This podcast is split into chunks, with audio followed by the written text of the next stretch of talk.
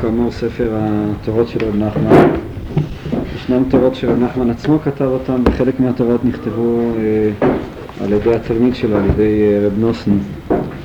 הנושא של התורה כאמור אה, הוא הסבר אה, כוונות אה, חודש אלול של הארי הקדוש. יש אה, אה, לארי כן, ספר בלי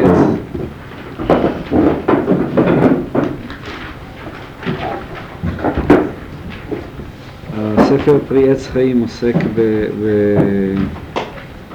הוא כוונות של הארי לכל השנה, למועדי השנה, לשבת, לתפילות.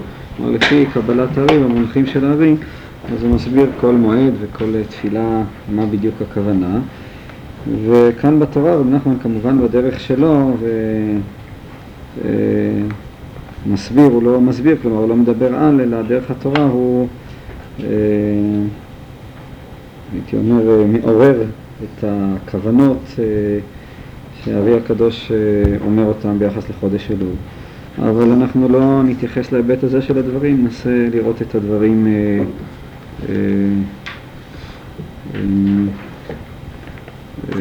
כלומר את התוכן שלהם מצד עצמם. אני אפתח לו בהתחלה, אלא בקטע השלישי, קטע ג' שלפניכם, ואחר כך ננסה לראות מה כתוב כאן. וצריך לאחוז תמיד במידת התשובה. כי מי אומר זיכיתי ליבי, טהרתי מחטאתי. כי בשעה שאדם אומר חטאתי אביתי פשעתי, אפילו זה אי אפשר לומר בבר לבב, בלי פנייה. וזהו, מי אומר זיכיתי ליבי, טהרתי מחטאתי. היינו, כאן הוא נותן איזה מין אה, פרש, פרשנות כזאת חסידית, ועוד כזה, מי יאמר זיכיתי ליבי טהרתי מחטאתי, היינו מי יוכל לומר שליבו זך וטהור מפניות, אפילו בשעה שאומר חטאתי וחולה. וזהו מי יאמר וחולה טהרתי מחטאתי, היינו שיהיה טהור מן החטאתי אביתי פשעתי שאמר, כי גם זה אינו זך וטהור בלי פניות כנ"ל. זאת אומרת, אדם אה, צריך, אה, מי יאמר אה, זיכיתי ליבי טהרתי מחטאתי, שגם החטאתי אביתי פשעתי שלי, גם זה איננו בעצם, אה, אינני טהור מזה. כלומר, זה גם כן אה, עבירה באיזושהי רמה. נמצא שצריך לעשות תשובה לתשובה הראשונה. היינו על חטאתי, אביתי פשעתי, שאמר. כלומר, כשאדם עושה תשובה, אז צריך, התשובה הזאת צריכה להיות מלווה בתשובה על התשובה. כי עליו נאמר בשפתיו כיבדוני, כי על ידי תשובה זוכה לכבוד השם, וליבו ריחק ממני, ואפילו אם יודע אדם בעצמו שעשה תשובה שלמה, אף על פי כן צריך לעשות תשובה תשובתו הראשונה, גם אם הוא מרגיש או יודע שהתשובה הראשונה שהוא עשה היא תשובה שלמה, אף על פי כן צריך לעשות תשובה תשובתו הראשונה. כי מתחילה כשעשה תשובה עשה לפי השגתו, ואחר כך בוודאי כשעושה תשובה בוודאי הוא מכיר ומשיג יותר את השם יתברך, נמצא לפי השגתו שמשיג עכשיו בוודאי השגתו הראשונה הוא בבחינת גשמיות, נמצא שצריך לעשות תשובה על השגתו הראשונה, על שהתגשם את רוממות אלוקותו. וזה בחינת עולם הבא שיהיה כולו שבת, היינו כולו תשובה, כמו שכתוב, ושבת עד השם אלוקיך, כי עיקר עולם הבא הוא השגת אלוקותו, כמו שכתוב, וידעו אותי למקטנם ועד גדולם. נמצא, ויכול להיות שישיגו השגה יתרה, אזי יעשו תשובה על ההשגה הראשונה, וזהו שאמרו חכמינו זיכרונם לברכה, כל הזובח את יצרו, היינו בחינת תשובה, בחינת ולבי חלל בקרבי, זה הזובח את יצרו, בחינת דום להשם, זו הסביר בהתחלה של התורה, נראה את זה בעזרת השם בהמשך, בחינת היקף, בחינת כתר, בחינת כבוד, כל הבחינות הללו, אז הן נזכרות לפני כן כנזכר לאל, הוא מתוודה עליו, כלומר הזובח את יצרו זה מי שעושה תשובה ומתוודה עליו, היינו שמתוודה על זביחת יצרו, היינו שעושה תשובה, תשובתו והשגתו הראשונה, כאילו כיבדו על הקדוש ברוך הוא בשני עולמות, כי תשובה הראשונה בחינת כבוד עולם הזה.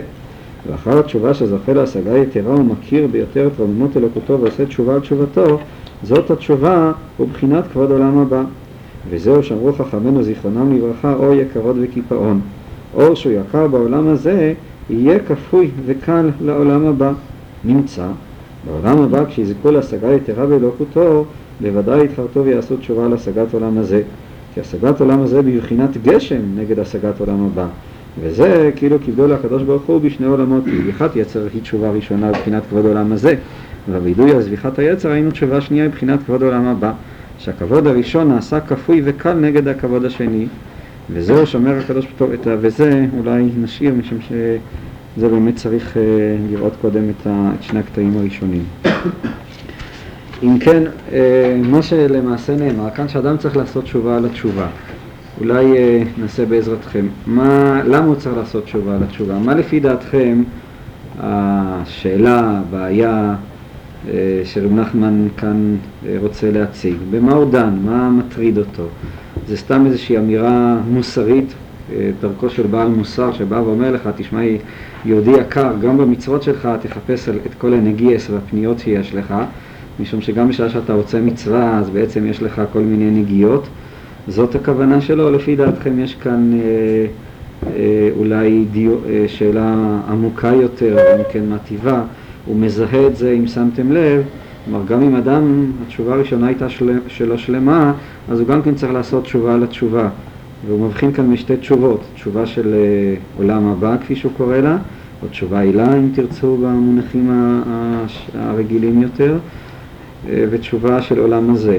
מה, מה לפי דעתכם, למה צריך לעשות תשובה על התשובה? מה היא מה השאלה שהוא דן כאן בה? איזה... האם, כן, האם זה סתם אמירה במישור הפשוט, המוסרניקי, במישור, כפי שאמרתי מקודם, שאדם צריך תמיד אה, לפשפש במעשיו, כלומר גם במעשים הטובים שלו, הוא צריך אה, לחשוד שמא הם נובעים איזשהו מניע שלילי או משהו כזה, או יש כאן שאלה או דיון יותר עקרוני. אה, ואם כן מה, מה הייתם, אה, איך הייתם, אה, למה בעצם צריך לעשות תשובה על התשובה? שימו לב, מי יאמר, כן, אדם צריך לעשות תשובה זה שהוא עשה תשובה. למה אדם צריך לעשות תשובה זה שהוא עשה תשובה? מה, לכאורה, מה יותר גדול מלעשות תשובה? ומה התועלת שבדבר? מה שהוא אומר כאן בניסוח יותר חריף, שאתה צריך לעשות תשובה על זה שעשית תשובה. זה בעצם מה שהוא אומר, דע לך, שגם התשובה מי יאמר טהרתי מחטאתי, גם החטאתי הריתי פשעתי שלך, זה בעצם גם כן אה, דבר שאתה צריך לעשות עליו תשובה. אבל למה? רק אה, מצד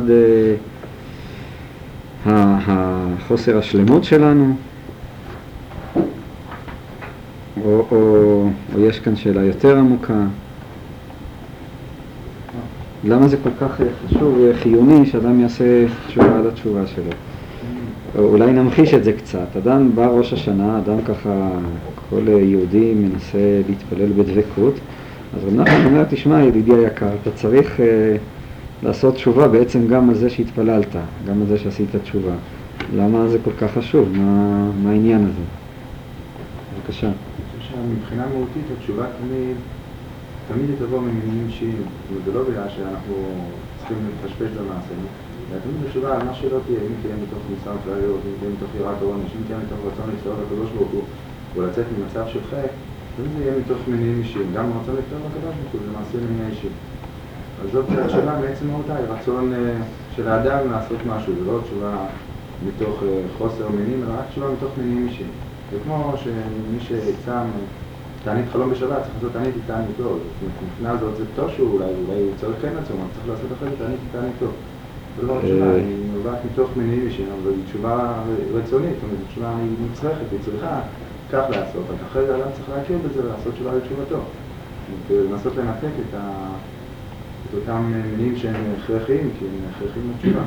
אז מה שאתה, סלח לי, שכחתי את השם שלך, מה ששמואל אומר, הוא אומר שלמעשה יש כאן, זה לא רק עניין של איזה מקרה, שהאדם אה, לא עשה את התשובה הראשונה כתשובה שלמה, אלא זה נעוץ אה, בעצם אה, המצב של התשובה.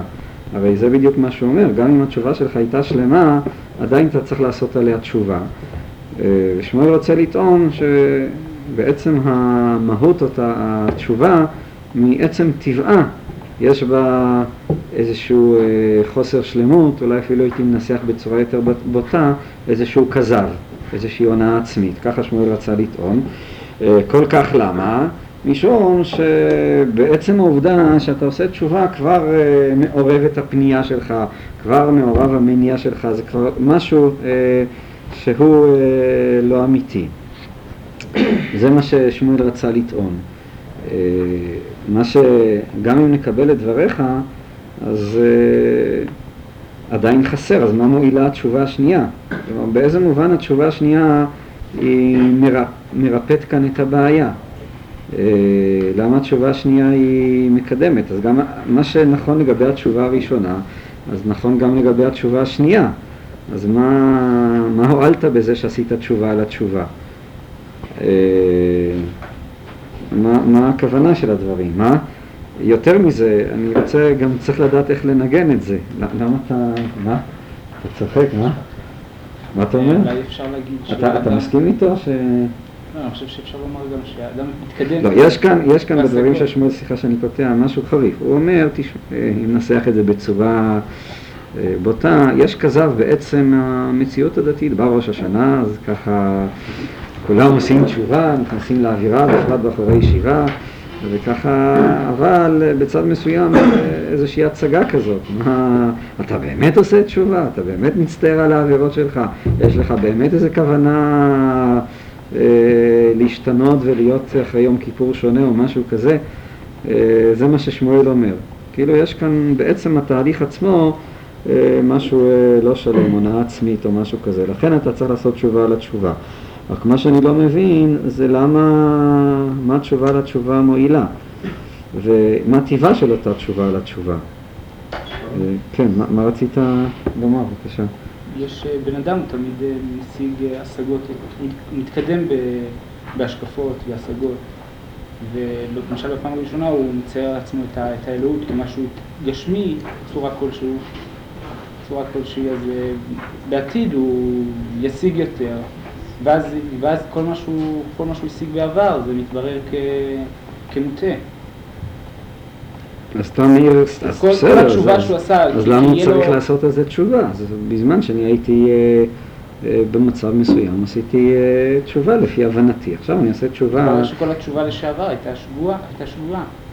אז זאת אומרת שהיא לא סתם לא תשובה, אלא אתה אומר, בעצם אתה מגלה שאתה כאן שיקרת, שכיזבת, שלמעשה התשובה עצמה היא עצמה חטא בצד מסוים. אתה צריך לעשות תשובה על זה שאתה זה שהתשובה לא הייתה מושלמת אתה מנסח את זה בניסוח, בסדר, זה הניסוח שנראה לי, אז מה, אז טוב, לפני כן הייתי קטן, עכשיו אני יותר גדול, אבל יש כאן איזה מין, אה, אני מרגיש משהו הרבה יותר מרחיק לכת, אומר, אתה צריך לעשות תשובה על זה עצמו שאתה עושה תשובה, משום שבזה עצמו אתה משקר, בזה עצמו אתה כבר אה, מזייף. התשובה הראשונה שלך היא עצמה זיוף.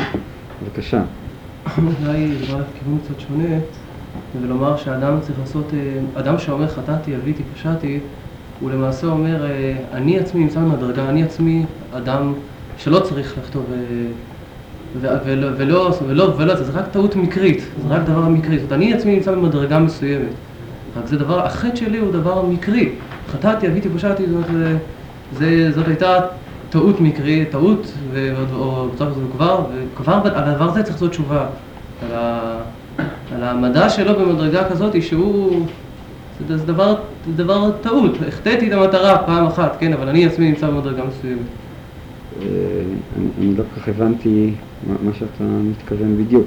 למה אתה חושב שבעצם אמירת אשמתי זה כבר, אה, אתה לא מרגיש בזה איזו יוהרה כזאת? למה? אדם, כשאדם אדם מבין שהוא אדם שאומר שהוא חטא, זאת אומרת, אה, יש לו, הוא נמצא... זאת אומרת שאתה יכול לא לחטוא, אתה אומר. זה, זה לא... זאת, אה, זה, אני נמצא, במ, אני נמצא במקום מסוים, רק, רק סטיתי מהדרך הזאת פעם אחת, זאת חטאתי, חטאתי, פעם, חטאתי, אביתי, פשעתי. רק אה, זה, הוא, על ידי זה הוא מעמיד את עצמו במדרגה מסוימת, זאת אומרת, הוא מעיד שהוא הוא לא כזה, הוא למעשה לא כזה, רק זה היה וגם מקרית או משהו. כן, אני שומע. טוב, עוד מישהו רוצה, בבקשה. אני חושב שאולי בזה שאדם במדרגה מסוימת, שהיא עדיין נמוכה לפני התשובה. ברגע שהוא עושה תשובה, תשובה במדרגה נמוכה, הוא פוגע בעצם מושג התשובה, בעצם מושג האלוקות שהוא כאילו חזר עליו. כמו שהוא אומר כאן ש... למה הוא פוגע? כי הוא כאילו חזר, או כאילו בעצם זה שהוא עשה תשובה, הוא הגדיר שזה תשובה. זאת אומרת, אה, הוא כאילו לא ראוי לעשות תשובה במדרגה הנמוכה שלו, רק לאחר שהוא עשה תשובה ועלה בדרגה, אז הוא בעצם אה, מבין שהמדרגה שבה הוא היה, היא בעצם התשובה שהוא עשה במדרגה הנמוכה בעצם פגע במושג הזה של תשובה. אתה אומר שבשביל לעשות תשובה צריך לעשות תשובה, זה מה שאתה מתכוון לומר. אני שומע, בבקשה. בשביל להגיע למושג האמיתי של תשובה, צריך קודם כל להגיע לסיום הדרגה. אה, כן, טוב, אולי, אה, מה שמך? דן. אה, אני לא חושב שנוכל למצוא איזשהו הבדל בין התשובה הראשונית שלו לתשובה השנייה שלו.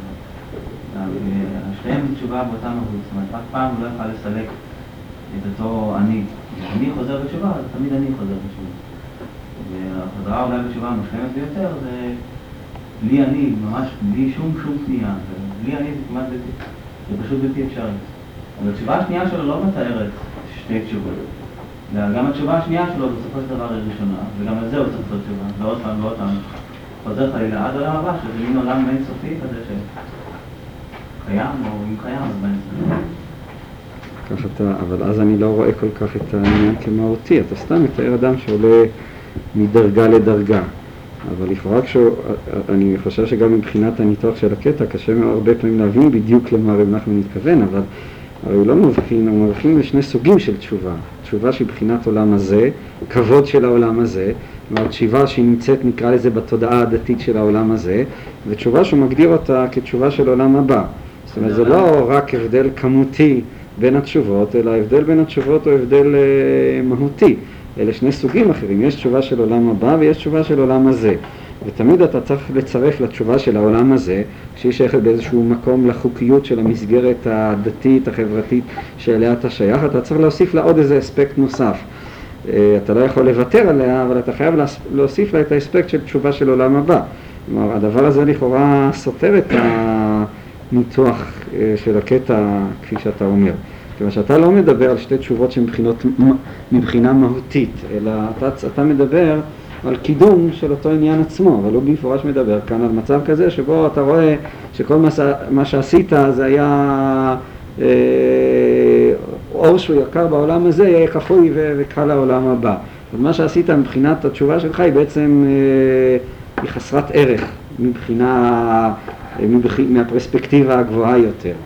אבל, אבל, אבל זה, זה משהו הרבה יותר אה, מהותי, זה לא רק עניין של דרגות או של קידום, אלא יש כאן איזה, והוא דורש עוד, עוד יותר מזה, אני חושב גם בניגוד למה שאתם אומרים, זה לא אה, תהליך אה, זמני, שאתה עושה תשובה ואחר כך עוד תשובה, אלא הוא רוצה שבו זמנית אתה תעשה את שתי התשובות, כלומר אתה גם תעשה את התשובה הזאת וגם תעשה את התשובה השנייה, גם תעשה את התשובה ו... תלווה את תשובה א' שאתה עושה אותה בתשובה ב' שהיא תשובה על זה שאתה עושה תשובה. אתה צריך גם לעשות את התשובה ובו זמנית גם לעשות תשובה על זה עצמו שאתה עושה תשובה. כלומר זאת מין תודעה כזאת שהיא עושה את מה שהיא עושה ויחד עם זה היא יודעת גם לומר לעצמה אה, מה שאני עושה זה בעצם אה, חסר ערך ועל זה גוף אני צריך לעשות תשובה. השאלה מה, לאן זה מוליך, מה, מה, מה זה אומר, למה צריך לעשות אה, כל זה חושף שזה לא סתם כפי שעניין מוסרניקי, יש כאן עניין הרבה יותר אה, עמוק, יותר מורכב, אבל יחד עם זה, מה, מה בדיוק הכוונה כאן, מה הבעיה, למה צריך אה, אה. לחיות כאן, הייתי אומר, בשני אה, עולמות, בשתי פרספקטיבות. בבקשה. אמ, אני לא חושב שהתשובה השנייה היא כאן באה לפתור את התשובה הראשונה. התשובה הראשונה, כמו שכתוב כאן, זה תשובה מבחינת העולם הזה. אז כל אדם אה, שנותן חלק מן העולם הזה, אז יש לו איזו הסתכלות, פרספקטיבה אישית שלו בעולם הזה. ואני לא חושב שמסתכלים על זה כדבר פגום. אדם אה, כאדם, שניתן לו אישיות ספציפית אישית שלו, צריך אה, לדעת לתת את ההסתכלות שלו. וזו המטרה של התשובה הראשונה, התשובה של העולם הזה, וזו התשובה שהוא נותן תוך, ה... תוך נתינת המימד האישי שלו. עכשיו, אחרי שאדם מסוגל להגיע למצב כזה, אז יש כאן דרישה לתשובה שנייה. שהיא לא סותרת לדעתי את התשובה הראשונה, וזה כבר אה, אדם שהוא מושלם מהבחינה האישית שלו, הוא כבר אדם שמסוגל להסתכל, או לנסות להסתכל מבחינתו של הקדוש ברוך הוא ממעל.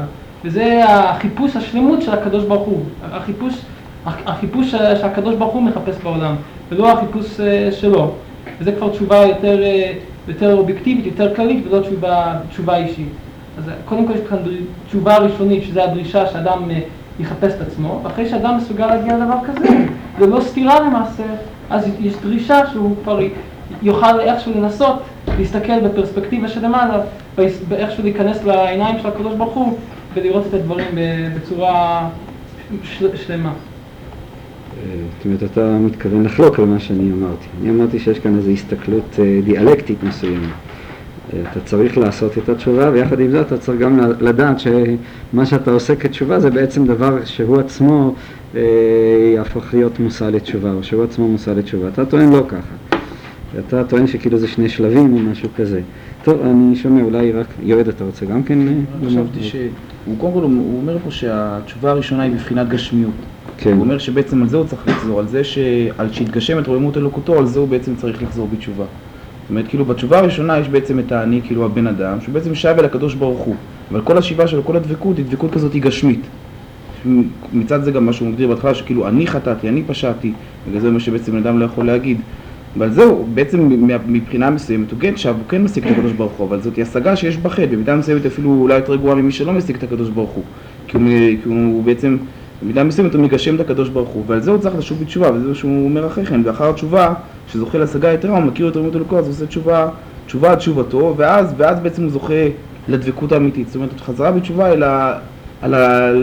זה שהוא תופס את הקשר, את השיבה, את הדבקות כדבר גשמי, על זה הוא צריך לחזור בתשובה. כי בזה יש לך אולי יותר מאשר המצב שהיה מקודם, במידה מסוימת. אה, אני מסכים, רק אה, אני חושב שכאן דווקא, טוב, צריך להדגיש גם את הצד השני, הוא לא מוותר על התשובה הראשונה בשום מקרה. הוא מסביר, כי אתה כן שב אל הקדוש אז אולי באמת אה, אני אנסה אה, להסביר את הדברים באמת בכיוונים שאמרתם, אני אנסה אולי להגדיר אותם. יש, אה, נאמר את התשובה שהיא, הוא מגדיר אותה כתשובה של בחינת עולם הזה. היא תשובה שהיא נובעת באמת מתוך התודעה הדתית שבה אנחנו בדרך כלל שרויים ונמצאים. עכשיו, אם אדם אה, מסתכל בעצמו, אז למעשה אה, התשובה הזאת הרבה פעמים היא תשובה אה, אה, או הייתי אומר בכלל, התודעה הדתית שבה אנחנו חיים הרבה פעמים תודעה מאוד אה, אה, מגוחכת אפילו הייתי אומר, מאוד אה, נמוכה, כיוון שלמעשה אם האדם מתבונן באמת, תנסו רגע להתרכז במושג אלוקים, בקדוש ברוך הוא, באינסוף, בנצח, ב... ב, ב, ב, ב כן, באמת בשאלות העמוקות, בחופש שיש במושג האלוקי, באהבה העצומה שאדם יכול אה, אה, להרגיש דרך ההתרכזות וההתכוונות אה, לאינסוף ברוך הוא וכן הלאה. איך זה מתקשר לתוך מושגי התשובה הפשטניים שלנו, המושגים של שכר ועונש ועבירה וחיפוש חטאים ובצד מסוים כשאתה מתרכז במושג האלוקי אינסופי זה הופך את החיים הדתיים שלנו למשהו מגוחך, למשהו קרטני, למשהו אה, אה, גם כוזב בצד מסוים. אתה חי לך בתוך איזה דפוסים, דפוסי מחשבה, בתוך אה, שהם מאוד קשורים אה, ל, ל, ל, למבנה החברתי, לחברה שבה אנחנו חיים וכולי וכולי. זאת אומרת, יש את מה שהוא מגדיר כאן תשובה שהיא בחינת כבוד עולם הזה, ותמיד, או בכל מקרה, התשובה שהיא בחינת כבוד עולם הזה, היא מלאה בפניות ונגיעות, וזו תוצאה של הגאווה שלך ושל הרצון שלך להיות ילד טוב, ו- וכן הלאה. מה זה בעצם קשור לקדוש ברוך הוא, בסופו של חשבון? אבל זה הרבה פעמים הופך להיות איזה מין אה, הצגה כזאת. שבצד מסוים רב נחמן לא מתנגד לכך, לא רק שהוא לא מתנגד, הוא רוצה שנעשה אותה, משום שזאתי החוקיות של העולם הזה, ואנחנו לא יכולים להשתחרר מהחוקיות של העולם הזה. אבל עצם הכבוד של העולם הזה, עצם התשובה של העולם הזה, היא עצמה הגשמה ביחס למושג האלוקי. במובן מסוים, עצם המושגים של חטא, של שכר, של עונש, כל המושגים האלה, בצד מסוים הם הגשמה, הם הגשמה כמובן לא במובן שהרמב"ם מדבר על הגשמת הקל, אבל הם הגשמה, הם חסרי רוחניות במובן האמיתי, במובן האינסופי. וזה למעשה, לפי דעתי, מתקשר לנקודה נוספת. יש הרבה פעמים לאנשים פנימיים אה, איזו סתירה, איזה מין מעגל קסמים בעצם המושג של התשובה, ואני אנסה אה, אה, להסביר מה אני מתכוון. אדם שבאמת מצטער על חטאיו, שבאמת הוא, הוא, הוא, הוא רוצה לעשות תשובה, הצער, הרצון שלו להשתנות וכולי, זה מצב שהוא בלתי אמצעי, מצב ישיר, מצב שהוא נמצא בו. עכשיו, כשאתה עושה תשובה, עצם ההחלטה שלך לעשות תשובה, עצם הרצון שלך לעשות תשובה, הוא עצמו בצד מסוים כבר מוציא אותך מהמצב האמיתי של הדבקות. משום שברגע שאני למשל, אני החלטתי להיות טוב. עכשיו אני פועל לא בגלל שאני טוב, אלא בגלל שהחלטתי להיות טוב. זאת אומרת, עצם התהליך כאן הוא כבר תהליך של הגשמה. יש כאן איזושהי סתירה פנימית בזה שאתה בן אדם רציני ואתה מחליט להיות טוב ומדבר בכל מיני אה, מונחים וכולי וכולי. זה עצמו אה, כבר הופך את התשובה שלך לחסרת רוחניות. מה אני מתכוון במילים חסרת רוחניות, אם אתם מבינים מה אני מתכוון במילה רוחניות? רוחניות זה מצב של אמת פנימית. זה מצב שבו אתה פועל מכוח הדברים עצמם. זה מצב שלא ניתן בסופו של חשבון לאיזשהו שחזור אה, מושגי למילים, לפילוסופיות וכולי וכולי. דבקות היא בלתי אמצעיות, כן? עכשיו, למשל, למה הדבר דומה? אני אבוא לומר למישהו, אני רוצה להיות חבר שלך, החלטתי מהיום להיות חבר שלך. זה יהפוך אותי להיות חבר שלך? זה לא יהפוך אותי להיות חבר שלך. אני אהיה חבר שלך אם יחד אנחנו נסחוב אלונקה או משהו כזה. אבל כל ההחלטות הטובות שבגלל שכתוב בספרים ואהבת לרעך כמוך, לכן עכשיו אני אוהב אותך ואומר קדוש קדוש וכולי וכולי, כל הדבר הזה, כל אחד מאיתנו יודע שזה דבר מזויף. מי שבא לעשות לי טובה בגלל שהוא רוצה להיות צדיק, אז אני אומר לו, קח את הצדיקות שלך יחד עם הטובה שלך, תכרוך אותם ביחד ו- ו- ותלך הביתה. אני רוצה שאתה תאהב אותי. אני לא רוצה שאתה תרגיש את עצמך צדיק בזה שאתה עושה לי טובות או משהו כזה. אני מחפש את החברות שלך, את האהבה שלך, ולא את, ה- את, אה, את, את, אה, את זה שאתה תהיה צדיק. יש כבר הגשמה בעצם התהליך עצמו. מגיד מזריץ' פעם הסביר את דברי הגמרא, הרבה ניסו לעשות כרשב"י ולא עלתה בידם. למה? בגלל שהם ניסו לעשות כרשב"י. זה דבר נחמד להיות רשב"י, כולם מדברים עליו, הוא צדיק גדול ו- וכולי וכולי. זאת אומרת, עצם הניסיון שלך להיות כרשב"י הוא כבר הסיבה שבגללה אתה מפסיק להיות רשב"י. אבל בצד מסוים הדבר הזה הוא התודעה של העולם הזה. התודעה של התשובה של הבחינה של הכבוד לעולם הזה היא לא יכולה להשתחרר מהמצב הזה, משום שהכבוד של העולם הזה הוא פועל בצורה הזאת של אתה חושב, אתה מחליט, אתה רוצה, הדבר הוא בעל משמעות, זה לא פועל מתוך הרוחניות, שהיא הרוחניות האלוקית, מתוך הבלתי אמצעיות האלוקית. מה זה להתפלל? להתפלל זה, זה להתפלל, מי שזכה אי פעם לטעום טעם תפילה אמיתית לשפוך את ליבו בפני קונו, הוא יודע שכל הפילוסופיות על התפילה הם לא כלום. ולהחליט להתפלל זה לא נקרא להתפלל, זה תרתי דה סתרי. להתפלל זה דבר שהוא רוחני, הוא, הוא פנימי, הוא דבר שהוא קיים ברגע שהוא קיים וזהו. אז אה, אה, אה, יש כאן איזושהי סתירה פנימית בעצם התשובה של העולם הזה, בעצם התשובה הדתית. הדתיות בצד מסוימת, התשובה הדתית במובן הפשטני שלה, היא מעצם הגדרתה פעמים רבות הופכת להיות תשובה לא רוחנית, לא פנימית. היא מחטיאה את הקדוש ברוך הוא. האם מישהו באמת ניצב לפני הקדוש ברוך הוא אה, בראש השנה, או לא, מישהו ודאי שיש, אבל האם באמת אתה חושב על הקדוש ברוך הוא במובן הזה שאתה, אה, כן, איפה הקדוש ברוך הוא נמצא כאן בתמונה, איפה האין סוף, כן? זה, זאתי הבעיה וזה לא סותר, להפך, אני לא סותר את מה שנאמר כאן על ידי כולם בצד מסוים, הבעיה של התשובה. יש את הפעילות של העולם הזה, אבל הפעילות וגם את הפעילות הדתית של העולם הזה, את התשובה של העולם הזה, מה שהוא מכנה כאן הכבוד של העולם הזה, אבל התשובה הזאת של העולם הזה מעצם הגדרתה היא תשובה גשמית. וכשאתה הולך ואתה בוחן את עצמך, אתה רואה כמה שאתה נגוע, שאף פעם באמת לא עמדת כאן בפני האמת באופן בלתי אמצעי, ישיר אה, וכולי וכולי.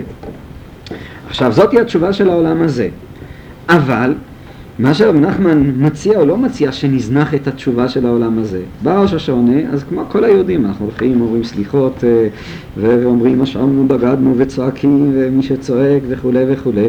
הוא לא בא לומר שנפסיק אה, לעשות את ההצגה, את הכבוד של העולם הזה.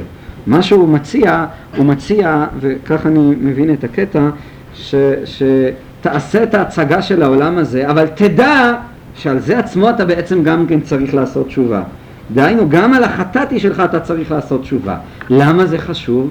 משום שבאיזשהו מקום זה משנה גם את החטאתי עצמו. זה הופך את החטאתי עצמו ל- ל- ל- למשהו רוחני. למשהו שדרכו אתה יכול להגיע לדבקות. עצם זה שאתה יכול להסתכל על זה מהצד ולומר לעצמך הרי זה עצמו מלווה בפניות אבל אני לא יכול להשתחרר מהם, הדבר, ההסתכלות הזאת עצמה היא הופכת את החטאתי שלך למשהו אלוקי. למה? משום שבמקום לתפוס את זה עצמו כאיזה משהו מוחלט במובן הגשמי של הדברים אז זה, זה, זה, זה, זה, זה, זה, זה הופך את החטאתי עצמו אה, למשהו רוחני. אה, ההבחנה הזאת היא, היא ההבחנה, אני אנסה קצת להמחיש את זה יותר. אה, זה באמת קצת... אה,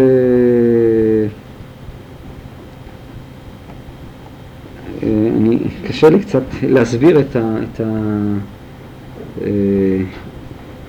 למה עצם האמירה של עולם הזה היא אמירה מגושמת, היא אמירה גשמית, היא, אמר, היא, אמר, היא אמירה חסרת רוחניות ובמובן המוחלט היא גם חסרת ערך. אה, אולי מישהו ינסה מכם להציע ככה, אה, אולי נקרא את הקטע הראשון ששם הוא מגדיר את זה ודרך זה נבין את זה קצת יותר. כי צריך כל אדם למעט בכבוד עצמו ולהרבות בכבוד המקום. כי מי שרודף אחר הכבוד אינו זוכה לכבוד אלוקים אלא לכבוד של מלכים, שנאמר בו כבוד מלכים חקור דבר. והכל חוקרים אחריו ושואלים מי הוא זה ואיזו שחולקים לו כבוד הזה, וחולקים עליו, שאומרים שאינו ראוי לכבוד הזה. אבל מי שבורח מן הכבוד, שממעט בכבוד עצמו, מרווה בכבוד המקום, אזי הוא זוכה לכבוד אלוקים, ואז הם בני אדם חוקרים על כבודו אם הוא ראוי אם לאו, ועליו נאמר כבוד אלוקים מסתר דבר, כי אסור לחקור על הכבוד הזה. אם כן, יש כאן שני סוגים של כבוד. יש כאן כבוד מלכים, שהוא הכבוד הארצי, וכפי שרב נחמן אומר, הכבוד הארצי מעצם הגדרתו מעורר התנגדות. כשאתה רואה בן אדם שהוא בחינה של כבוד מלכים, אז מיד כולם רוצים לחלוק עליו, כולם, אף אחד לא מפרגן לו. אבל הכבוד האלוקי הוא כבוד של הסתר דבר. והכבוד הזה, לא רק שאף אחד לא אה, מפרגן, לא רק שהוא לא מעורר התנגדות, ולא רק שזה לא גורם לזה שלא נפרגן לו, אלא להפך. אדם כזה הוא דווקא אה, מושך אליו אנשים. משל למה הדבר דומה? אני אביא לזה איזה דוגמה, כן? נאמר בצבא.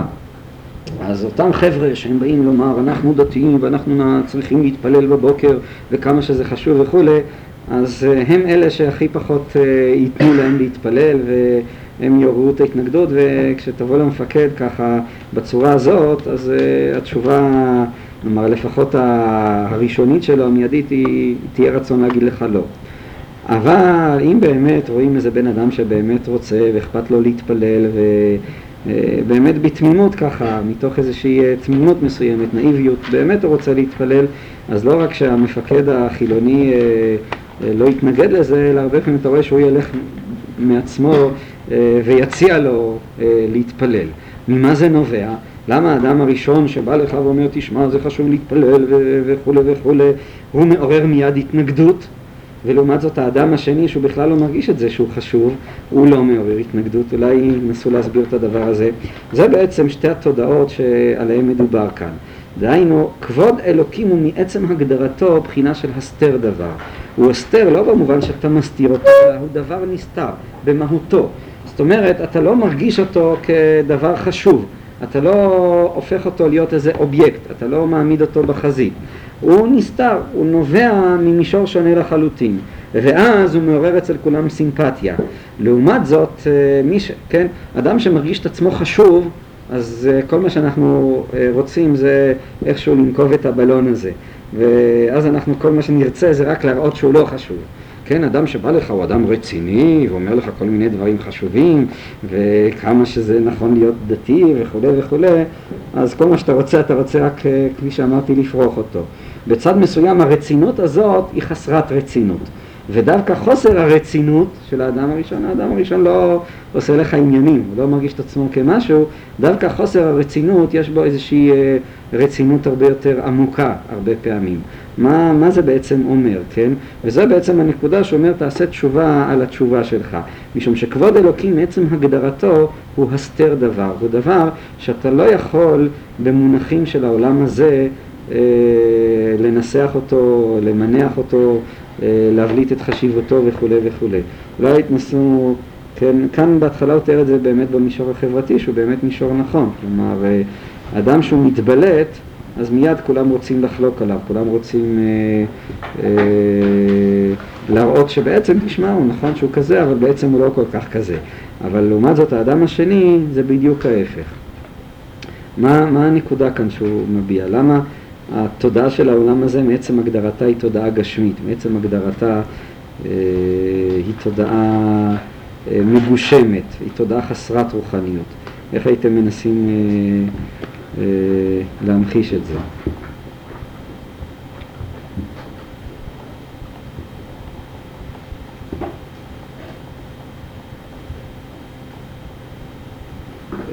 הייתי מביא לזה דוגמה. אה, אני רוצה להוכיח את השני. אז אם אני בא אליו ככה באיזה מין רצינות קדושה כזאת, ככה, תשמע, אני אפילו לא יודע כרגע איך להגיד את זה, אתה לא בסדר וכולי, ו... אז אה, זה לא בסדר. אתה צריך להגיד את זה באיזה מין, הרבה פעמים אתה אומר את זה ככה, לא ברצינות, אתה, אתה, אתה מתכוון, אה, אולי זה משהו עדין, אתה, אתה אומר לו אתה לא בסדר, אבל אתה לא אומר לו את זה ככה באיזה מין, מה? בצורה מאיימת. הבעיה היא לא המאיימת, גם המאיימת עצמה יכולה להיות בכל מיני... אתה לא אומר לו את זה מתוך רצינות קדושה כזאת, אתה מוסיף לו איזה בדיחה בצד, אומר את זה עם קצת אירוניה, אה, אומר את זה באיזה נימה ככה אגבית או משהו כזה. למה זה כל כך חשוב? מה... למה הרצינות הקדושה היא מרתיעה? האידיאולוג ככה, שרוף, אז אה, הוא מרתיע אותנו, הוא יוצר בנו התנגדות. הוא חסר רוחניות. אנשים שהם אידיאולוגיה מעצם הגדרתה היא חסרת רוחניות, וזה נכון על כל אידיאולוגיה, זה נכון גם על הקומוניסט המפ"מניק המאובן, וזה נכון גם על הדתי הפנאטי בצד מסוים, כן? גם הוא, למה אידיאולוגיה היא חסרת רוחניות? למה אידיאולוגיה יש בה כזב בצד מסוים? היא מעוררת בנו איזה דחייה. האנשים ה, עם, עם, עם האידיאולוגיה החריפה הם הרבה פעמים אנחנו מרגישים כלפיהם איזה מין התנגדות כזאת, איזה, איזה משהו לא, לא אנושי, לא רוחני, לא פנימי, משהו חיצוני, הוא הולך לפי מה שכתוב, כן? אצלו הדבר שכתוב זה הדבר, כן? זה עצמו תפיסה לא רוחנית. למה זה לא רוחני? הוא אדם רציני מאוד, הוא פדנט, הוא רואה את מה שכתוב. למה, למה, למה זה, למה זה לא נכון? מה, מה הסילוף שיש בדבר הזה? או שאתם לא מוכנים להגיד שזה סילוף, אבל מה... מה? יש בעיה, אני חושב מה שכתוב, גם בעיה שמתקדמת היא שזה לא תמיד מה שהאדם מרגיש, זה לא האדם עצמו, זה מה שכתוב. זה בעיה באידיאולוגיה, שאדם רוצה ללכת לפי מה שהוא חושב שזה חשוב, למרות שלמעשה הוא לא... הוא בעצמו לא כך, לפי מה שחינכו אותו, ולמעשה הוא, לא, הוא בעצמו לא מרגיש כך. אני מסכים, למה בכלל המילה זה חשוב, היא כאן אה, יוצרת בך איזה מין... אתה בא עם איזו חשיבות גדולה, תשמע וכולי, למה זה עצמו כבר... אה, לא. למה זה חיצוני? זה זה מה שהוא מתכוון כאן בעצם, הבעיה היא להפוך את התשובה לרוחנית. להפוך את התשובה לרוחנית זה אומר שאתה צריך בו בזמן שאתה עושה את התשובה, אתה צריך גם לדעת שכמה שאתה חושב שאתה צדיק ואתה צודק וכולי וכולי, על זה עצמו אתה עושה תשובה, משום שביחס לאינסוף האלוקי זה בעצם לא כלום, זה זיוף, זה אפס. וזה עצמו, המחשבה הזאת עצמה, המוב... הדבר הזה עצמו, אה, הוא עצמו אה, יכול להפוך גם את התשובה הראשונה למשהו אינסופי, למשהו רוחני, למשהו שהוא, אם אתם מבינים אה, למה שאני מתכוון, משהו שהוא זורק אותך לקדוש ברוך הוא לגמרי. מה, מה, למה זה שאתה מבין שהתודעה הדתית היא עצמה לא מוחלטת, ובעצם עליה עצמה אתה צריך לעשות תשובה, זה נותן גם לתודעה הדתית, או הייתי אומר, זה מכניס אותה למישור של האינסוף. כשאתה מבין שהאידיאולוגיה שלך שאתה מאמין בה, בסופו של חשבון היא רק בחינה של כבוד העולם הזה, ולמעשה באינסוף אין אידיאולוגיה. אה, בעולם אתה צריך להגדיר לעצמך, אתה תמיד מוגדר, אבל המוגדרות הזאת היא תמיד משהו סופי, היא תמיד משהו מוגבל, היא משהו שאף פעם לא יכול לשקף את האמת עצמה האלוקית. איך הייתם, אה, מה, מה הייתם אומרים? כן, אולי בבקשה. בגלל שהדגש שם הוא לחלוטין על המעשה, כלומר, הכל מתחיל ונגמר במעשה, ואין שום דבר מעבר לזה. הכל מתחיל ונגמר במה שהאדם עשה או לא עשה. לא, לא, לא בתכנים שלו, לא בשום דבר כזה, במעשה עצמו, אותו דבר אה, הדוגמה נתן עם התוכחה. אני מסכים שבדרך כלל זה קשור למעשה. היא מתייחסת רק למעשה, היא מדברת, היא מכוונת רק כלפי המעשה, לא, לא לשום דבר מעבר. אתה יודע, המעשה זה דבר אה, הכי גשמי, הכי סופי. אני מסכים, אבל זה לא הייתי גומר את זה, אה, כן, אני, בסדר. זה שייך לאותו מהלך, אדם שפועל מתוך אידיאולוגיה, אם יש לך אידיאולוגיה אה, לאהוב, אז אתה כבר לא אוהב, זה תרתי דה סתרי. והאהבה שקיימת באידיאולוגיה שלך היא משהו סופי, משום שכל אידיאולוגיה אנושית היא שייכת למערכת מושגים אנושית, וכמערכת מושגים אנושית היא תמיד משהו יחסי, היא תמיד משהו מוגבל, היא תמיד משהו סופי. היא אף פעם לא יכולה לקיים את האינסוף עצמו, לא מהבחינה הפילוסופית ובוודאי שלא מהבחינה הקיומית. הבחינה מהבחינה הקיומית זה דבקות בקדוש ברוך הוא, זה משהו שונה לחלוטין, זה משהו אינסופי, זה משהו מדהים, זה משהו אה, שאתה לא יכול אף פעם, אה, ואתה גם לא מנסה אה, להגדיר אותו, כן? מה פתאום שתגדיר את ה... זה הגשמה. מצד אחד, האדם, כפי שאמרתי, כאדם שחי בעולם הזה, אז הוא חי במושגים של העולם הזה, ולכן הוא צריך לעשות את התשובה של העולם הזה. אבל הוא איננו יכול לעשות את התשובה של העולם הזה, אלא אם כן הוא יודע בו זמנית שמי יאמר אה, על זה עצמו צריך לעשות אה, תשובה. אה, זה בעצם מה שרב נחמן אומר כאן. יש כאן אפילו, הייתי אומר, זה אירוניה מסוימת. אני הייתי משווה את זה למושג האירוניה, לא יודע עד כמה להשוות את זה, שקיים אצל אחד הפילוסופים. הוא מתאר את זה בצורה מאוד נחמדה. הוא אומר, מה זה בעצם אירוניה? אירוניה, תנסו להבין אדם אירוני, אין, אין הרבה כאלה. צריך להבחין בין ציני לבין אירוני. ציני זה אדם ניהליסט, אדם שמבטל את הערכים, אדם שאין אצלו שום דבר. להיות ציני זה דבר פסול לחלוטין, זה מוות מבחינה רוחנית. זה אדם שאין לו שום חום, הוא לא נדבק בשום דבר. האירוני כאן הוא משהו הרבה יותר, אה, הוא אדם שמאמין, שכואב לו, ודווקא בגלל זה הוא מוכרח לנסח את דבריו באיזשהו אופן אירוני. אני מכיר מישהו ממש, אדם, אחד האדם גדול, שהוא ככה אירוני, הוא, הוא מדבר, הוא יכול לדבר לך דיבורים של אמונה, אבל הוא תמיד יוסיף אותם עם איזה, ככה, מה זה אירוני? להוסיף איזה קריצה ככה מהצד. לומר, זה נכון, אבל, אבל, כן? שתסתכל על זה ברצינות, אבל בשביל להסתכל על זה ברצינות אתה צריך גם להוסיף את הנימה הלא רצינית. הנימה הלא רצינית היא זאת שנותנת לרצינות את רוחניותה, היא זאת שנותנת את הרצ... לרצינות את רצינותה, ר... רצינותה האמיתית. למה? משום שהרצינות הכבדה, המגושמת, של עקב בצד אגודל, היא רצינות של עולם הזה, היא מבחינת כבוד מלכים אה, חקור דבר. אין לה שייכות לאינסופיות. אם אתה מוסיף את הממד הזה, שבעצם העולם הזה, בעצם הגדרתו, הוא עולם יש בו כשל, משום שהוא עולם סופי, הוא עולם רחוק מאור אלוקים חיים, לכן אתה חייב לנסח את הדברים בשני המישורים הללו. לעשות תשובה, אבל יחד עם זה לדעת שעל התשובה הזאת עצמה אתה בעצם צריך לעשות תשובה. ובמובן מסוים התשובה הזאת עצמה היא גם כן אה, חטא. זה עצמו מה שיכול לשמור על התשובה שלך כזיכוך, ויותר מזה, זה כפי שאמרתי, יכול להביא אותך לדבקות האינסופית. אתה זורק את עצמך אה, לקדוש ברוך הוא בצורה הזאת. כך אני מבין את, ה, את, ה, את מה שרב נחמן כאן אומר. אה, בבקשה, מישהו רוצה להוסיף? שלומי, למה אתה שותק? מה? אתה מפחד לדבר? מה? נו, אדרבה, דווקא בגלל שדווקא, יהיה נותן. מה אמרת יהודה? או שאני לא מבין או שאני לא בדיוק מסכים, לא הרב פה מתריס כלפי מי שמרגיש שהוא לא בסדר, מה זאת אומרת, אדם, אני לא מבין למה זה דבר גשמי, למה זה לא דבר רוחני, אדם מרגיש שהוא... אדם, מה זאת אומרת בתשובה? אדם בא ואומר, רגע, אני עד עכשיו עשיתי כל מיני דברים, או שאפילו לא, לא עד עכשיו עשיתי, אדם מרגיש שהוא מרגיש את עצמו קצת רחוק, הוא מרגיש את עצמו לא רציני, והוא פתאום מוצא תנועה... אז ככה תופס את עצמו בידיים, ומהיום הוא יהיה בחור טוב. אתה, מה? הוא תופס את עצמו בידיים, אני חושב שהוא... עצם, קודם כל עצם ההקלה הוא רציני? יש עצם ההקלה הזאת שהוא מרגיש שרגע. זה לא, זה לא בסדר מה שאתה... אתה מתאר משהו שבדרך כלל אנחנו לא מגיעים אליו. שאדם באמת ככה מרגיש ככה מבפנים, כמו שהקוצקר אמר, פתחו לי פתח פתחו של מחט, ואפתח לכם פתחו של עולם הזמור בלבד שיהיה מפולש, הפתח של המחט. אז ככה נקר כזה מפולש, להגיע אליו, לזכות בו, בסדר, לא זה אני מוכן לעשות לך הנחה. גם על זה יש לי מה להגיד, אבל... אה, מסוים, אני מדבר סתם על, כן, מרגיש... מהיום אני אהיה מתמיד, ונשאר עד 12 בלילה. זה רציני, אתה צריך לעשות את זה, אבל יחד עם זה אתה צריך לצחוק על עצמך כשאתה עושה את זה, רק אז זה יקבל את משמעותו, אם- אם- אני מבין נכון את יש גם הרעיון. ממש תשובה קצת לא בדיוק כמו בצורה הגסה שלו. זאת אומרת, אדם צעק על חבר שלו, והוא באמת אה, מצטער על זה שהוא צעק על חבר שלו. זאת אומרת, הוא מרגיש ש...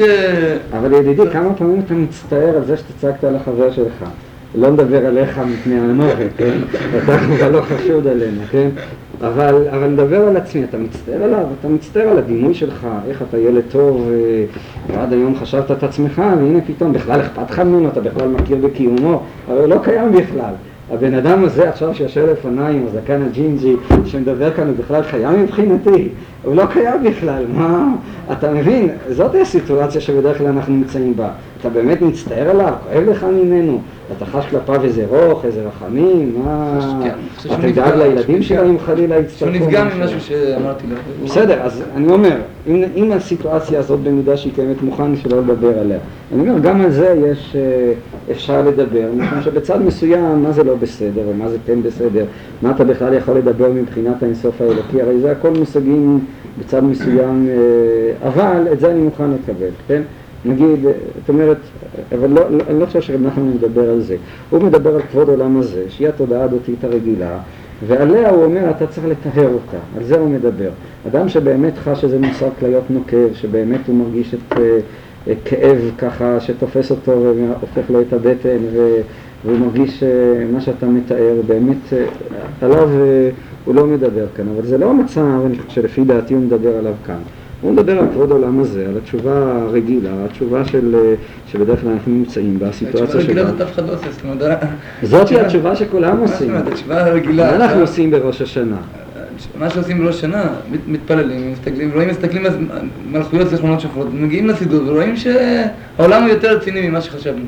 טוב, אז ואז אני אומר, ואז ראש השנה, זה... מה שאתה אומר זה, זה אני לא... לא, לא אלא אם כן. זה קורא לזה תשובה שנייה, זאת אומרת, אני, לא מכיר אנשים שמגיעים, רגע, מה שעשיתי זה לא בסדר, טוב, מעכשיו אני מפסיק לראות טלוויזיה, אני מפסיק, זאת אומרת, לפחות לא ב... אולי ברמות, צעירות, אולי במקום, לא זאת. התשובה, מה זה היום בעל תשובה? זה אחד ש... זה בדיוק לא, ההגדרה אה, לא נעסוק בפוליטיקה כרגע, אבל אה, מה? אה, מה שאתה מדבר אני, אני מסכים, אבל זה בדרך כלל לא מה שמתרחש, אה, אבל אני מוכן, זה אופציה נוספת, אבל האופציה הזאת עצמה מחייבת שחרור. כלומר באמת בשביל שתעמוד במוסף של ראש השנה ותתחיל אה, להגיד את התפילה אתה זוכר מעשה עולם והמון נסתרות שמבראשית זכר כל היצור דובו לפניך בא מעשה אדם ופקודתו עלויות מצעדי גבר להגיד את זה עם הפתוס הנכון אתה, בצד מסוים אתה גם, גם כן צריך להשתחרר מכבוד של העולם הזה אתה צריך להשתחרר באיזשהו מקום לבודד את עצמך מעצבנות, מהרצון להיות ילד טוב ולהעמיד את עצמך כפשוטו נגד, אה, מול, אה, מול הנצח, מול בני אדם, להיזכר, אני תמיד אוהב להסתכל ככה בסרטים, אה, איך זה נקרא, דוקומנטריים. אתה רואה בן אדם ממלחמת העולם הראשונה, איזה קוזק רוסי, איזה חייל טורקי ככה עם שפם מוסטש, כמו שאומרים, צוהל, ואתה עכשיו חושב את עצמך איפה הבן אדם הזה, מי זוכר אותו בכלל. אבל כשצילמו אותו זה היה איזה רגע היסטורי. איזה רגע מסוים, היה איזה הווה, בדיוק כמו שאנחנו עכשיו מדברים. כשאתה תופס את הסיטואציה הזאת, אז אתה מבין מה זה תפילת זיכרונות, מה הפירוש להיזכר, כן? מה זה הזיכרון? הזיכרון זה לא המחשבה השכלית, אלא הזיכרון זה הבלתי אמצעיות הישירה, הממשית. עכשיו אני נזכר, הבן יכיר לי אפרים, אני נזכר בתינוק שלי, כרגע הוא נמצא באיזשהו מקום ואני תופס אותו, תופס את קיומו, זה נקרא להיזכר. אבל בצד מסוים, אפילו בשביל להגיע. להשגות הללו, להבנות הללו, לתחושות הללו, גם בשביל זה צריך לעשות תשובה לתשובה.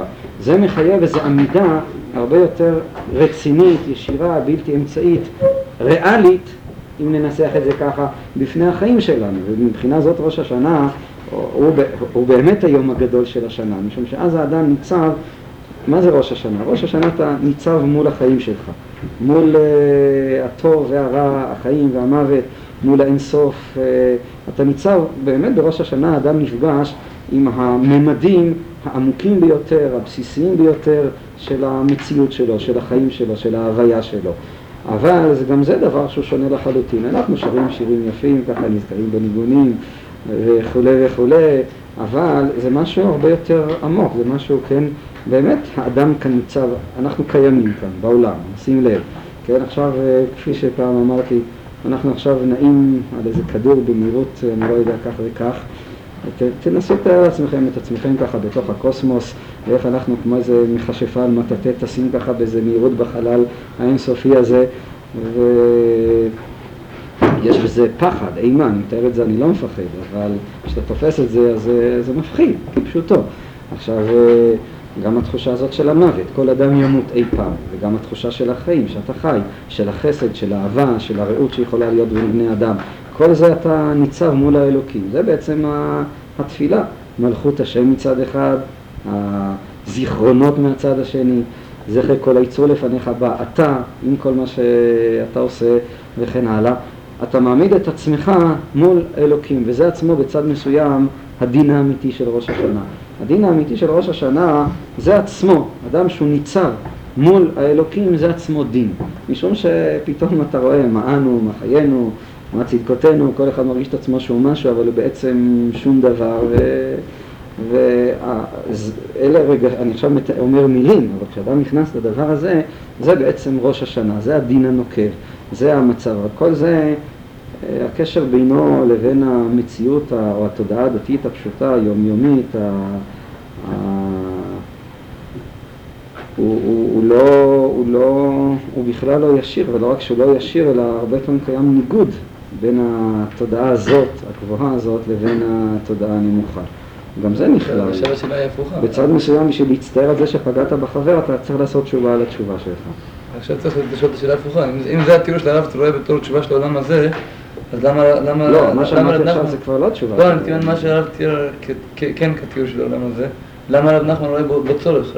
הרב טען שרב נחמן רואה צורך גם בתשובה הזאת, גם ברמה הזאת של להגיד, אה, טוב, אני מעכשיו אה, אה, שובר את כל, את כל הכלים, לא יודע מה, ובשביל מה צריך את התנועה הזאת?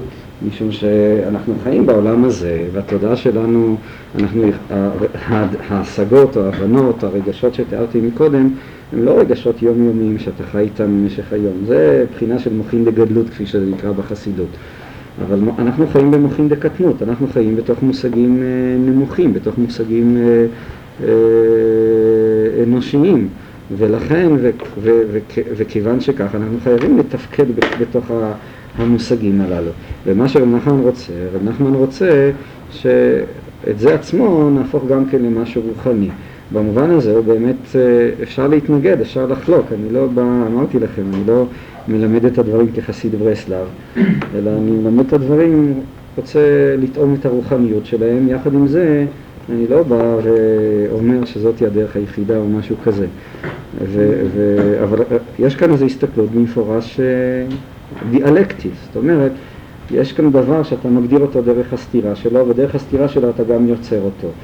זאת אומרת, היכולת אה, להיות גם בתודעה הזאת, שהיא ללא ספק חשובה מבחינת העולם הזה, היא דווקא דרך הסתירה שלה, דרך זה שאתה עושה תשובה וגם עושה תשובה על התשובה. אתה אומר את מה שאתה אומר, אבל אתה מתייחס אליו באיזה אירוניה מסוימת, משום שהאירוניה עצמה היא מעמידה אותו נכון, ממקמת אותו נכון בנצח, באינסוף, במציאות אה, אה, האלוקית. וזה עצמו נותן לו את הרוחניות שלו, זה עצמו הופך אותו ממשהו אה, מגושם, ממשהו גשמי, למשהו רוחני. בבקשה. אה, נראה לי שההפגשה בין שני הסוגי התשובה שעליהם מדבר רב נחמן אה, לא נעשית פה אה, בצורה מספיק אה, שניותית, זאת אומרת אין הפגשה מספיק חיונית בין שני המהלכים האלה. אני חושב שפה פה, פה מרוכזת גם התשובה על התשובה. נראה לי שהדברים פה נעשים בצורה יותר מדי דיאלקטית ואפילו מתמטית, זאת אומרת ישנה הבחנה של שני תשובות. בעצם, אה, בפשטות אני אגיד, אני אוכל אולי אחרי זה להאריך אם יצריך, אבל אני משתדל לקצר. תכלית התשובה היא התשובה הראשונה. זאת אומרת, התשובה המעשית, זה שכאן מישהו הדגיש, שבעצם כל תנועת יד שלנו, כל הסתכלות כל, כל קריאת שורה תהיה בעצם אה, רוחנית ותוססת, כמו שאנחנו חושבים על התשובה בקומה השנייה. אבל איך זה ייעשה? זה ייעשה על ידי השניות של שני סוגי התשובה, על ידי ההפגשה של התשובה היומיומית. ניגשים לתפילה ביום, מתפללים, לא מקבלים מזה חיוניות. ופעם אחת, אפילו בראש השנה, אולי פעם בחודש, כן מקבלים מזה חיוניות. ההפגשה של שני המהלכים האלו אה, כל הזמן יוצרת מצב של התעלות, כן? מצב של בירור אחרי בירור.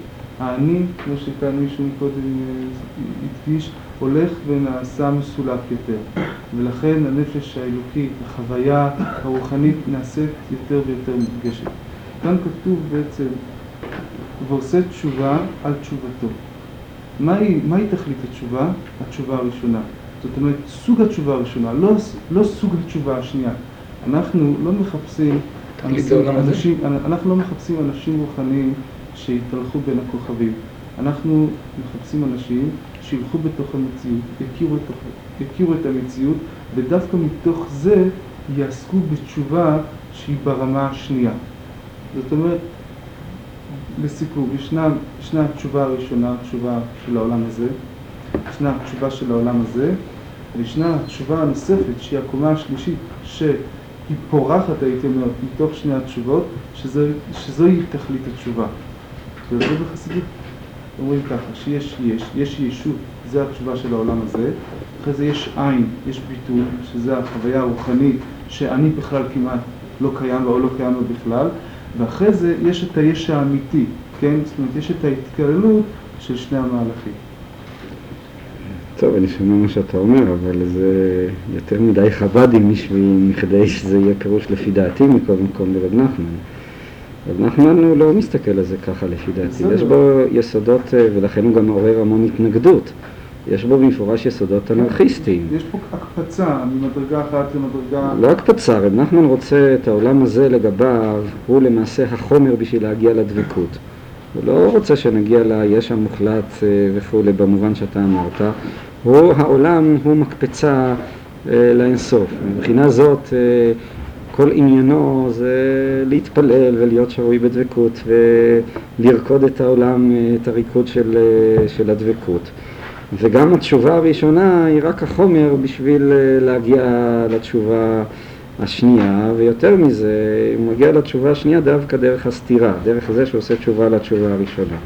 ככה אני מפרש אותו, אני חושב שהפירוש החב"די שנתת הוא לא, לפי דעתי, הוא לא, לפחות אני ככה מבין את רב נחמן. אני לא, אני לא באתי כאן, אה, אה, יש לי, קשה לי על הקטע הזה, זאת אומרת על רב נחמן, לא באתי על המהלך של הרב דווקא. אה, אתה יכול להגיד שאני מפרש את זה לא נכון. אני רק רוצה ככה בסוגריים לספר שזה מקום מסוים שבו אני מפעיל איזה מערכת, ששם יש אנשים שהם מתנדבים, אז באופן קבוע יש איזה ברסלב אחד שלא מופיע לפעילות, מכיוון שהוא היה בהתבודדות.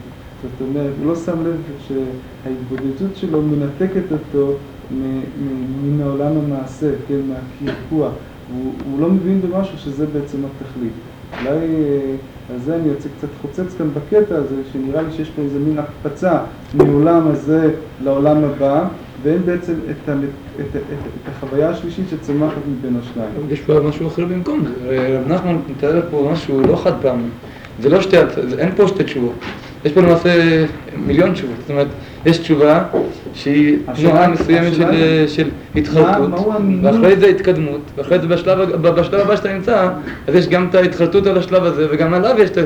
יש פה, זה מה שנחמן כל הזמן מתאר, הרי כל הזמן מדבר על שכל שלב יש את הידיעה, את התכלית שלא נדעת על השלב הזה. לשון אחרת, עיקר עניינו שלא תשב לך על זרי דפנה, לא תרגיש את עצמך חשוב, לא תרגיש את עצמך אני דתי, אז האמת אצלי בכיס, וכל השאר הם זייפנים ושקרנים, אתה שקרן בדיוק כמו כולם. זה הפואנטה הראשונה, זה נקודת מוצא, הנחה. משום שכפי שנאמר כאן, אי אפשר לא לשקר, כן? זה בעצם הנקודה, וזה עיקר הנקודה. הוא בעצם, האחיזה שלו באינסוף היא לא אחיזה, שאתה אומר, הנה, לחדתי את האינסוף, הוא נמצא בכיס שלי, כמו שאנחנו חושבים, יום אחד תהיה לנו הוכחה למציאות אלוקים, ועכשיו נדע מה לעשות עד גיל, אה, עד גיל, מגיל שבע עד גיל שבעים, כמו שאומרים. נגד הדבר הזה הוא בדיוק יוצא. אל תחשוב שיש דבר דבר כזה. המגע שלך עם האינסוף הוא המגע שדרך ההתקדמות, דרך הריקוד המתמיד. האינסוף ככה יותר לשקר. לכן מה שאמר כאן דן, אמר נכון שדווקא עולם המעשה, שהוא הבחינה של המלכות, אני הוא מבין את. המוסר שאתה מטיף לנו, את הסכנות אנחנו יודעים, אבל מצד שני הוא גם לא רוצה שתהפוך להיות איזה אזרח מכובד בעמיו ככה, ואיזה בית כנסת ככה מסודר, אה, ש... שאסור, אה, מבין, נגד זה הוא יוצא, נגד עבודת השם כזאת אה, הוא יוצר. במפורש רוצה, אמרתי, יש ברב נחמן יסוד אנרכיסטי, ולכן הוא לא נסבל על ידי, גם על ידי חסידים, כל שכן על ידי מתנגדים. אבל, אבל זאת היא נקודת המוצא שלו, והמגע שלו עם האינסוף הוא מגע שבעצם הדיאלקטיקה, שבעצם זה שאתה כל פעם יודע שזה לא זה. הידיעה של הלא זה, היא חושפת לך את האינסופיות האלוקית. תכלית הידיעה שלא נדע זה משפט שהוא משתמש בו המון. אבל זה מה שנותן לו, זה שאלוקים הוא גדול, זה שאתה אף פעם לא יודע אותו, זה שאתה by definition לא יכול לדעת אותו, ויותר מזה שכל המחשבה שאתה יודע היא עצמה שקר, היא עצמה חטא, זה, הדבר הזה הוא זה שמקפיץ אותו לקדוש ברוך הוא. מבחינה זאת זה ודאי התוצאות הן הרסניות, אז ברור שהוא לא יבוא לך לאספת החברים ולתפילה הציבורית וילך להתבוידדוס בדיוק שכולם, אה, ויעשה ההפך בדיוק ממה שכולם עושים. זה חלק מהשפיץ של העניין, אני, והסכנות הן אה, סכנות, אני לא בא להצדיק, אני, ואני, כמו כל דבר אני חושב שהחשיבות היא לתפוס את זה בהקשר הנכון. אם אתה תופס את זה בהקשר הלא נכון, אז אה, זה עצמו הופך להיות אה, משהו אה, מזויף ומשהו שקרי. רב נחמן פה בעצם, הוא אומר שאם בן אדם כאילו בעצם נותן לד- לדברים שלו משמעות של הצגה במידה מסוימת, רק, רק, ב, רק, רק אז הוא בעצם מקבל את המשמעות האמיתית. אני חושב שגם כשבן אדם עושה את התשובה השנייה באמת ולא במושגים של התשובה הראשונה, אז גם אז יש בעצם עוד שתי אפשרויות. אפשרות אחת שהוא בעצם יפסיק את ההצגה וזה פחות נורא. האפשרות היא בעצם ה- היותר גרועה, שזה אני חושב קורה, קורה לאנשים הרבה פעמים שהם בעצם מגיעים לתשובה הראשונה ברגעים מסוימים, שהם מבינים שבעצם הם כן שייכים לתשובה הראשונה ובעצם ממשיכים את ההצגה, ולכן הם לא עוזבים אותה, אבל מצד שני הם בעצם עושים אותה בלי שום משמעות. לא שההצגה מקבלת משמעות גדולה, אלא מאבדת את הכל. התשובה הראשונה אתה מכנה את התשובה הגבוהה. לא, את התשובה לא הנמוכה. אני כן, אני מתכוון אומר. לומר, זאת אומרת שאם בן אדם בעצם חי בתשובה של העולם הזה, ולפעמים הוא מגיע ל- ל- ל- לאיזשהו נקודות ולאיזושהי אפילו הגעה אמיתית של התשובה של העולם הבא, אז אה, זה לא, שה... זה לא שהתשובה של העולם הזה מקבלת משמעות, או שהוא מבין שאין לה שום משמעות והוא עוזב אותה, אלא הוא נשאר בתשובה של העולם הזה, בשבילו איבדה את כל המשמעות, בעצם, הוא, זה לא שהוא מפסיק, זה לא שהוא התפילה בראש השנה מקבלת משמעות, משמעות גבוהה מתוך זה שהוא מבין שזה הצגה, שהוא אומר, אתה יודע מה זה הצגה, אז אני הולך לים במקום להתפעל בראש השנה. אלא הוא נשאר, כי הוא מבין שהוא בעולם הזה והוא כן שייך למושגים האלה, אבל הוא נשאר בעצם בלי כלום ביד. בסדר, אני מסכים שיש בעיה. טוב, אז יש לו בעיה, מה אנחנו נעשה? אם הוא היה. מסוגל גם לחייך על, על עצמו, וזו אחת העצות הטובות ביותר, שבן אדם יודע גם לספר בדיחה על עצמו, אז יש להניח שהוא היה פחות תקוע. אבל כיוון שהוא בן אדם רציני, אז לכן הוא נשאר תקוע. אה, במובן מסוים, אם ניתן איזה, איזה חידוד מסוים. לא, מה שאני שואל, האם לפי רב נחמן, אם בן אדם חוזר, אם בן אדם מגיע לתשובה השנייה, לתשובה הגבוהה באמת, זה מחייב שזה שהוא...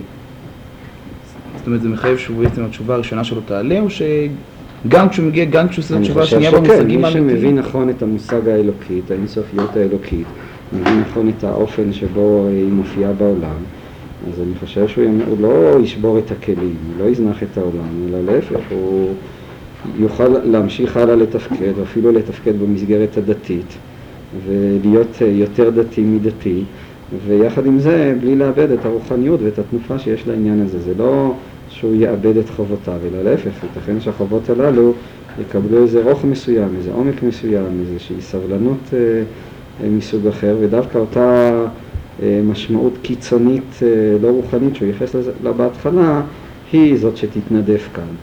אבל להפך, אה, יש, אפשר לצייר את זה בצבעים נוספים, דווקא בצורה הזאת האדם יכול לקבל הרבה יותר רוך במה שהוא עושה, הרבה יותר סבלנות, הוא לא לחוץ ככה, דווקא מתוך ההשקפה הזאת, הוא הרבה יותר מכיר את מוגבלותו, את סופיותו, את יחסיותו, הוא לא מייחס חשיבות למה שהוא עושה, אבל רק ברגע שאדם לא מייחס חשיבות למה שהוא עושה, אז הוא בעצם עושה משהו. דהיינו, אז הוא באמת מסוגל אה, להושיט כתף, לאהוב, לעזור וכן הלאה. דווקא משום שהוא לא מייחס לזה חשיבות. אז הוא נפתח בפני אה, עולם הרבה יותר אה, עמוק והרבה יותר ממשי. טוב, בבקשה. אם הבנתי נכון, אה, לא הרב- זיהיתי אותך, שלום עליכם. עברת ללמוד כאן? בכל זאת חופשי. בסדר. כן. אם הבנתי נכון, הרב התנגד להעמיד את זה כשני שלבים, את היחס בין אה, התשובה הראשונה לתשובה השנייה. והסביר את זה כי זה בעצם אה, דבר דיאלקטי, כן? באים ביחד. אבל לא יודע, הרושם שלי מהקטע, זאת אומרת, מה שהוא אומר שאחרי התשובה שזוכה להשגה יתרה, מכיר ביותר דמות אלוקותו, אז עושה תשובה על תשובתו. כלומר, משמע בקטע שזה כן שלבים. אחרי שאתה זוכה, ואז לאט לאט אתה מגיע, מכיר ברוממות, אז אתה מגיע לדרגה השנייה. כי אם, אם זה דיאלקט, איך בזה שאני מחליט לעשות תשובה, איך פתאום אני מכיר יותר ברמות האלוקית. אה, אני מסכים איתך שהמשפט שקראת הוא לכאורה מציג את הדברים אחרת, אבל אני חושב, א', נדמה לי שיש כאן משפטים ש, ש, שמלמדים אחרת, וב', אני חושב שגם בשעה, ש...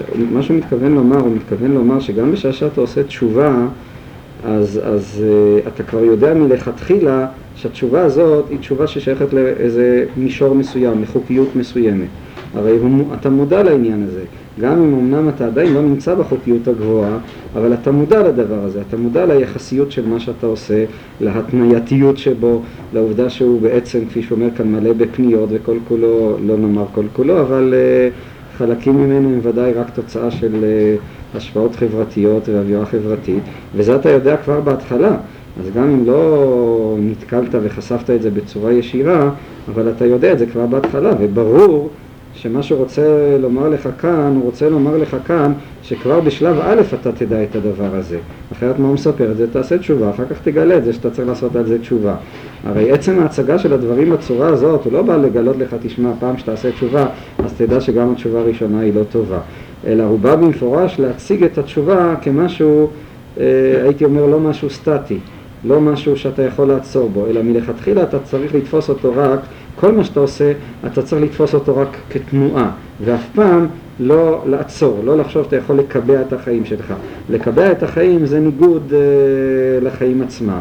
זאת אומרת, אי אפשר לקבע את החיים. יש אנשים שהם כל הזמן רדופים אחרי זה שהם רוצים איזושהי נוסחה, הם רוצים איזושהי הוכחה, הם רוצים לדעת, הם רוצים אה, איזה סדר יום, כן, קבוע וכולי וכולי. זה מנוגד לעצם הרוחניות של החיים, לעצם החיוניות של החיים, וכנגד זה הוא יוצא חוצץ. המגע שלו עם האינסוף, כפי שאמרתי, הוא לא מגע, וזה בניגוד למשל לתפיסה של הראשונים, הוא לא מגע דרך הסטטי, דרך המנוחה, אלא דווקא דרך התנועה. זה מזכיר למשל את הדברים של הרב על השלמות והשתלמות. התנועה היא החיסוף של האינסוף. באיזה מובן היא החיסוף של האינסוף? במובן הזה שבתוך התנועה עצמה אתה מבין שאף פעם אתה לא מגיע לקדוש ברוך הוא, וזה כל מה שאתה יכול לעשות זה רק uh, לדעת שאתה לא יודע ולהתקדם הלאה. בבקשה, לא, אתה רצית להעיר? כבר אבל אני חושב שלא סתם כנוסחה מתמטית, אבל האירוניה צריך להיות אירוניה גם, האירוניה גם צריכה להיות, צריכים להיות גם אירוניים לגבי האירוניה. כלומר, זה לא שסתם על ידי זה שאני אירוני, אז כבר אני... זאת אומרת שגם שמי שעכשיו יהפוך להיות אירוני בגלל שהוא שמע את הדרשה שדיברנו עליה היום, אז אה, הוא עשה בדיוק את ההפך מה שצריך. זה באמת הסכנה בכל הדברים האלה. אני מסכים איתך משום, וזה חושף את העובדה, האירוניה, לא נשתמש במונח הזה, הבאתי אותו רק כדוגמה, התשובה השנייה היא לא תשובה, היא, היא תשובה מסוג אחר, זאת אומרת, אתה לא יכול לתפוס אותה בקטגוריות של התשובה הראשונה. אם אתה תופס אותה בקטגוריות של התשובה הראשונה, וזה מה ששאלתי כבר בהתחלה את שמואל, אז החטאת את כל העניין, אז הפכת אותה עצמה לתשובה של עולם הזה. וזה מה שקורה הרבה פעמים, מה שקורה בדרך כלל בכל מיני דברים שהם נאמרים בנסתר, תופסים אותם בצורה מגושמת. זה קרה למשל לפי דעתי גם ביחס לברסלברס, אבל גם ביחס אה, אה, לראייה זצ"ל, הרב קוק, שאת הדברים הרוחניים שהוא אמר, אז בעצם הפכו אותם, כשהרב אומר שגם הפושעי ישראל הם גם בעצם, אה, יש בהם גילוי אלוקות, יש להם גילוי אלוקות הרבה פעמים, יש בהם גילוי אלוקות הרבה יותר מאשר אצל אנשים דתיים, אם אתה תופס את זה בצורה מגושמת, אז, אז זה לא נכון פשוט, זה פשוט שקר. מבחינת השולחן ערוך זה שקר, מבחינת התודעה של העולם הזה זה זיוף. הוא כבר אומר את זה עצמו במישור של עולם הבא. אתה לא יכול לתת לזה איזה ניסוח של עולם הזה, וברגע שאתה נותן לזה ניסוח של עולם הזה, אז שיקרת, הגשמת את כל העניין, הפכת אותו ל... אותו עצמו הפכת לעיוות ולסילוף. וזאת היא הנקודה, ולכן גם במובן הזה אני חולק על מה שצבי אמר מקודם. זאת אומרת, תשובה של עולם הבא היא איננה תשובה של עולם הזה פלוס. היא תשובה מסוג אחר, היא תשובה שמראש אתה לא יכול לנסח אותה ככבוד מלכים חקור דבר, אתה חייב לנסח אותה ככבוד אלוקים מסתר דבר. טוב, נסיים כאן. בזמן הבא אני חושב ש... אני הצעתי שאנשים רוצים ללמוד אה, טניה, עדיין לא שמעתי התנגדות אה, יותר מדי עקרונית.